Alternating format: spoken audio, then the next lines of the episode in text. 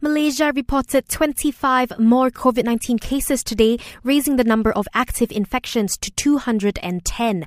16 are local transmissions, 12 of which are linked to the Sivagangga cluster. The death toll remains unchanged at 125. This, as the MB of Perlis said the small town of Sanglang could be placed under a targeted enhanced MCO following a rise in COVID 19 cases. Dato Sri Azlan Man says they will carry out COVID 19 tests on locals there. Kita sekarang ni untuk dalam usaha untuk mencegah ni lah kita kena kenal pasti. Kita akan uh, melakukan proses identification ya di dua buah kampung uh, iaitu di kampung Kuala Sanglang dan ini melibatkan 560 orang dan uh, satu lagi kita akan lakukan di kampung Tanah Timbul yang ini melibatkan uh, 312 orang.